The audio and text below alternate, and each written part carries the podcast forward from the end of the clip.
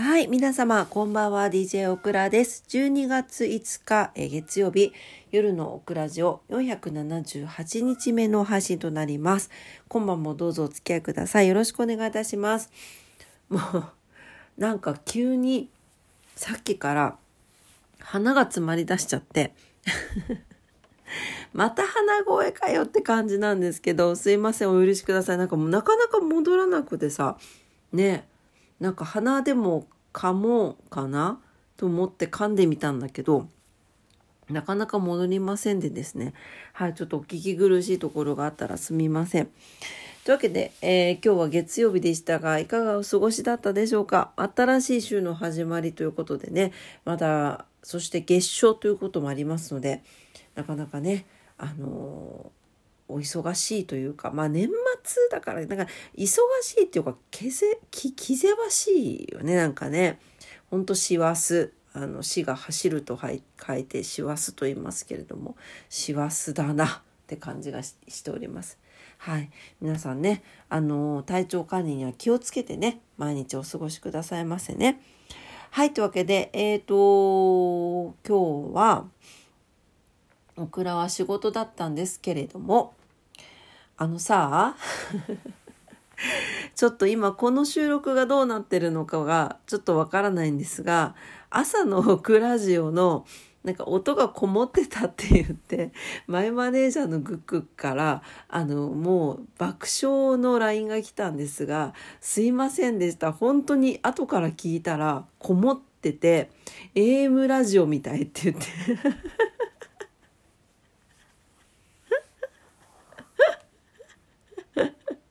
あの、音がちょっと鮮明じゃないやつね。あの、AM ラジオみたいになってると音がこもってるよって言って言われたんだけど、本当にこもってた。何が違ったのかなと思って、ちょっと今回のこの夜のオクラジオもこもってたら、そもそもの多分 iPhone のせいだと思うし、ねえ、アップデートしたからかな。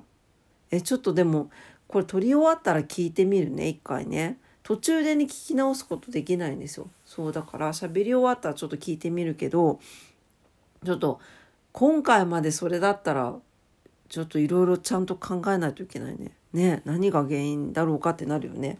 はいというわけで朝はねそんなこもりこもり音であのお伝えしてしまってねしかもね朝も恒例のねあの鼻づまりっていうか鼻 なちょっと鼻炎気味だからあの鼻声っていうので、ね、本当申し訳ございませんでした。ちょっと今も鼻が詰まってて鼻鼻を押さえながら やってるんですがなかなか戻ってくれません。はい。というわけでね、そうなんですよ。なんか音がこもってたみたいでね、ほんとすいませんでした。はい、えっ、ー、と、まあ、ちょっとなんかレ、レトロなオクラジオっていう感じで 聞いていただけたらなと思います。そうそう、それでね、あの、朝のオクラジオなんですけど、すいません、昨日も一昨日もバタバタで、全然内容がお話できなかったので、今日はちょっとリフレインしたいと思います。はい。えっ、ー、と、4日と5日の朝のオクラジオで、話せなかった今日は何の日ですね。はい。えー、ちなみに今日なんですけど、えー、12月5日はですね、アルバムの日とかいろいろあるんですよ。で、えっ、ー、と、なんていうの？アルバムの日って これもまた不思議なあれなんですけど、1年の最後の月となる12月は、その年の思い出を振り返る月であるのと、アルバム作りがそのうちいつかと後回しにされがちなことから、いつかを、いつかとした言葉遊びにちなんで、えー、記念日に制定されている。うん。アルバムね、作らないよね、最近ね。もうめっぽうこう、あれだよね、こう、携帯の中のさ、スマホの中の写真見て、ああ、こんなことあったなとか、1年前の今日何してたかなっていうのは、たまに見たりはしますけれどもね。それぐらいでしょうかね。うん。はい。あとは国際ボランティアデーとか、いろいろあるんですけど、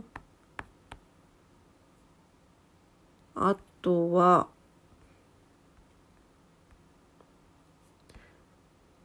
あ、バミューダトライアングルね。これの由来の事故が発生したっていうので以前からフロリダバミューダプエルトリコの3点を結んだ大西洋域では100を超える船や飛行機が行方不明になっているとまことしやかに言われていて魔の三角海域またはバミューダトライアングルと呼ばれていたということですね。でそんな中1945年の今日ですねここでここのバミューダトライアングルって言われる海域内で訓練中だった米軍機5機全てが突然消息を絶ってしまう事態が発生したということでそうなんですよ。でこれでねこの事件は瞬く間に世界に広がったっていうことでなんかもうほとんどいろんな説があるのでまだ分かってないそうなんですけどいま、えー、だにね噂を払拭するような明確な説明がいまだになされていない謎の海域とされているということで。ほう。もう地球にはいろんな場所がありますね。うん、はい。えー、あとはえー、っと昨日ね昨日に行こう。12月の4日ね。ね12月の4日も夜言いますとか言ってね言えてなかったもんね。はい ET の日。そう12月4日昨日はね ET の日だったんですよ。ET1982 年の今日ですね。ET、SF 映画の ET が日本で公開されたということで記念日制定されている。えー、皆さんご存知のスティーブン・スティルバーグ、スピルバーグ監督。えー、制作予算は約1000万ドルということで、ユニバーサル・スタジオの映画になってます。はい。で、えっ、と、アメリカでもね、最初から人気があって、国内だけ、アメリカ国内だけでも3億ドルという興行成績を収めていたということで、えー、その当時の映画史上ね、最大益の興行収入を記録しただけでなくて制作予算が約1000万ドル、まあ、10億円ですよね。今もっと高いけどね。ことに対する興行収入の面でも大きな注目を集めたところ。ちなみに3億ドルっていうと323億8000万弱。どうなんやねんって感じですけどね。うん。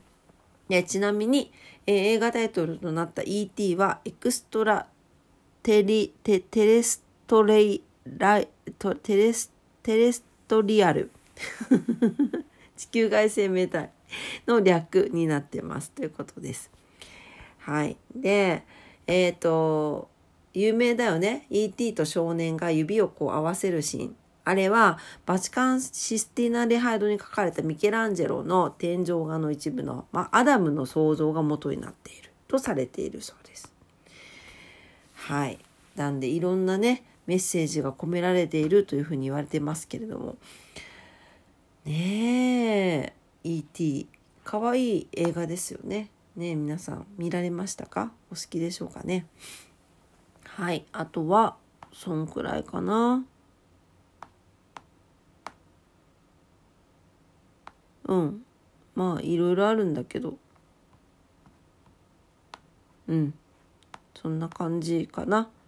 そうそこはねあの朝のオクラジオで話したかったところだったんだけど話せずにオクラがあの寝坊してしまったからあの話せずにいた内容でございました。はい。ということで朝のオクラジオリフレインということで。リフレインっていうとね松任谷由実さんでしたっけね。なんか曲がありましたよね。はい。というわけで、えー、リフレインさせていただきあ合ってるのかな日本語。合ってる？あ合ってるね。あ合ってることにしよう。はい。えーと、昨日と今日の朝のオクラジオのね内容をもう一度話させていただきました。ありがとうございました。はい。それでえっ、とそんな感じかな？うん。はい。というわけでえー、今日はねまたこれ深夜のオクラジオになっちゃってるんですけど今深夜1時半なんですけどさっきまでネットフリックスで未成年裁判というドラマを見ておりました。あの未成年の、えー、そのままです裁判の話。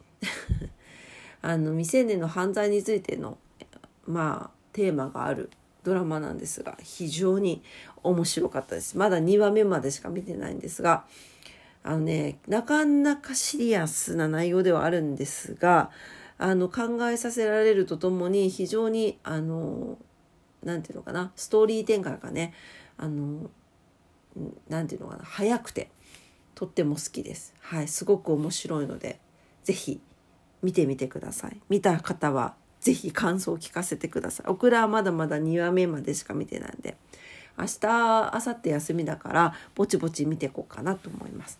はい。というわけで、えー、今日も夜のオクラジオ聞いてくださってありがとうございました。えー、オクラジオはラジオトークで配信してます。いつもいいねボタンを押してくださってありがとうございます。えー、番組のフォローもお待ちしてます。